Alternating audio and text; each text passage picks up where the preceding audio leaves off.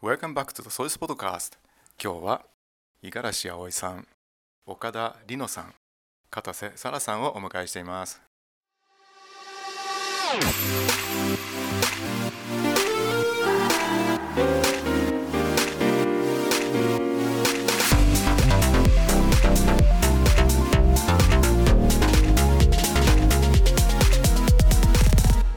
こんにちは。こんにちは SDGs for Children 8年の五十嵐葵です岡田里乃です。片瀬沙羅です。今日は皆さんがこの数ヶ月取り組んできた大きなプロジェクトについてお話を伺いたいと思いますどういうプロジェクトにチャレンジしてたんですか？難民の子どもたちに子ども服を届ける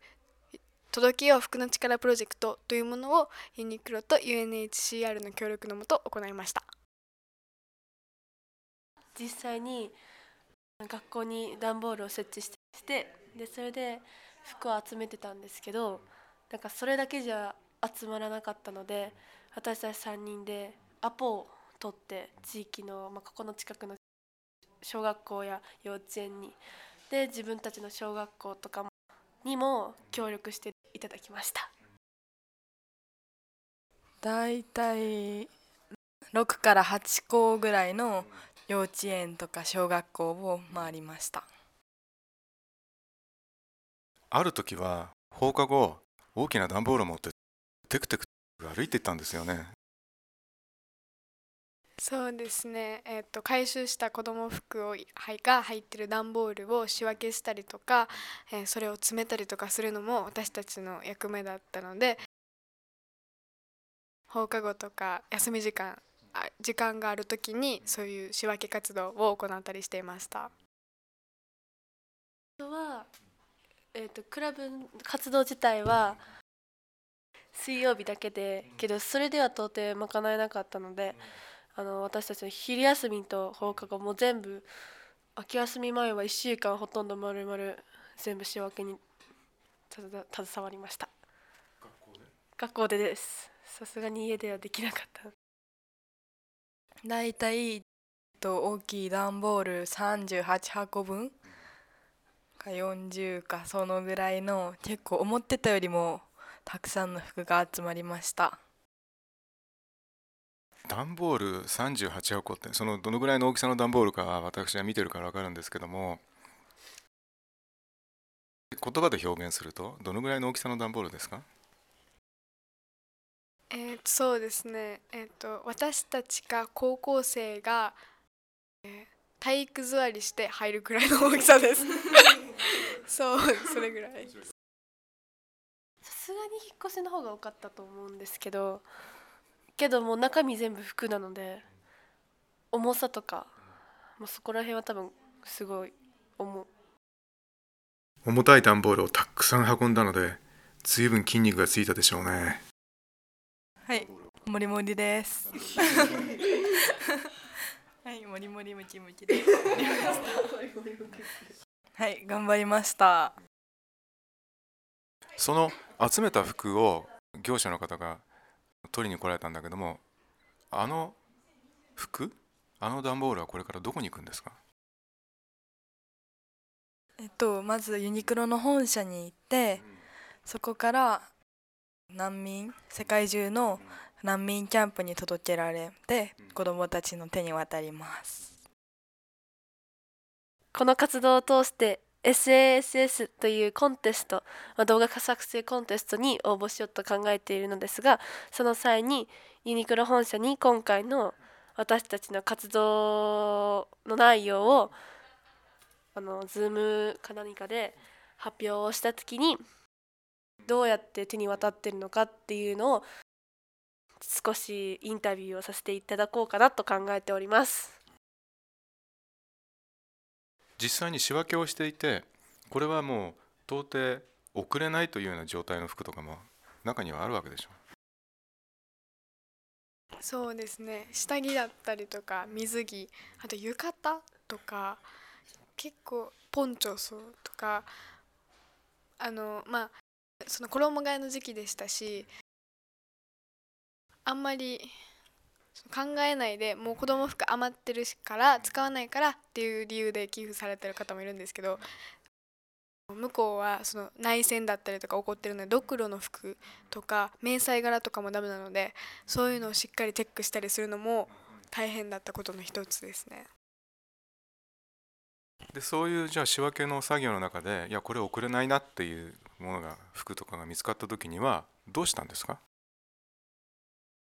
それは、と、他のクラブの方が行ってた、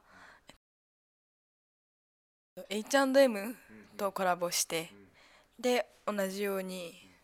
あの服を寄付するっていうそのプロジェクトの方に寄付させていただきました。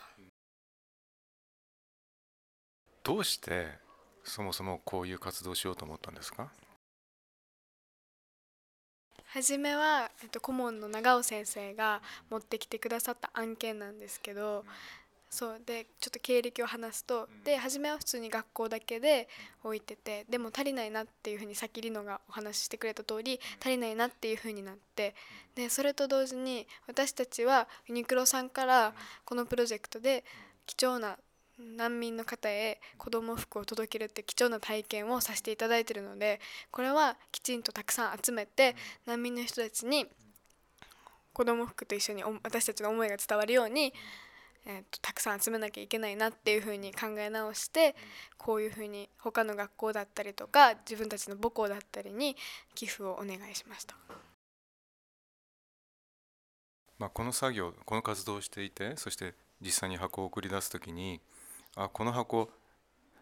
ここに届いてほしいなって特に感じたところありますか？けどやっぱり、まあ、まだその難民の人たちがどれぐらい苦しい思いをしてるのかっていうのはやっぱり私たちはわからないからまだ見てもないし。だからとりあえずもう助けになればいいなっていうのが私たちの一番目標として今回このプロジェクトを頑張ったのでもう本当に一つでも笑顔を作れたらいいなって思います。あの特別に絶対この国とかは特にないんですけど困っている子どもたちとか着るものがなくてとかそういう中で少しでも手助けになればなと思って活動していました。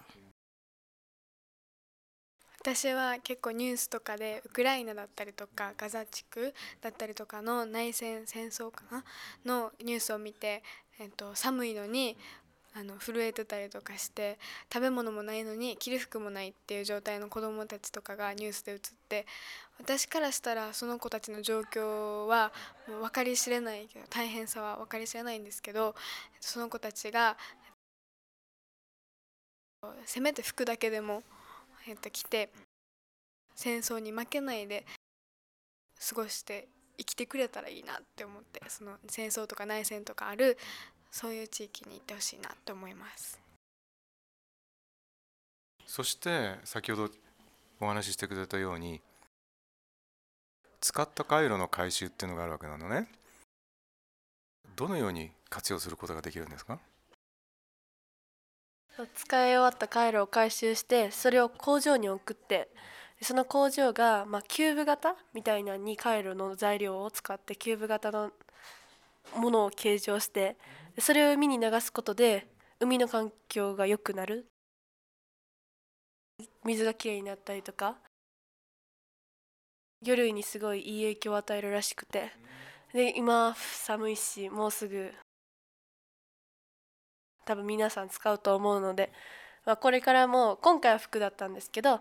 まあ、この冬学期は回路の回収をしてまた来年にはまた新しい形で何かを回収して寄付するプロジェクトを取り組もうと思っています。クリスマスが近づいてきましたけどもクリスマスって誰かからプレゼントをもらう？サンタクロースからプレゼントをもらう？もらうっていう行事のように思うんだけど実はクリスマスって誰かに何かをあげる？届けるってことが本当にクリスマスだっていう視点もあるんだけどそのことについてどう思いますか？とユニクロプロジェクトもそうなんですけどてかユニクロプロジェクトで私たちがそして、えっと、この学校の生徒の皆さんだったりとか他の地域の学校母校の皆さんが、えっと、協力してくださって子ども服を集めていただいたので私たちの思いが子ども服とともに困っている子どもたちに届けばいいなと思ってます。長い間服集めご苦労様でした。そして今日はありがとうございました。ありがとうございました。ありがとうございました。ありがとうございました。See you next time